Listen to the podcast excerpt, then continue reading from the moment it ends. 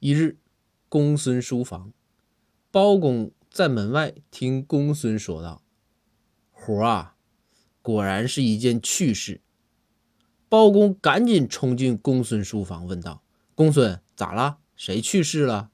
是不是有命案发生？”公孙非常无奈的回道：“大人，您听音儿这数量词，您就天然的屏蔽吗？”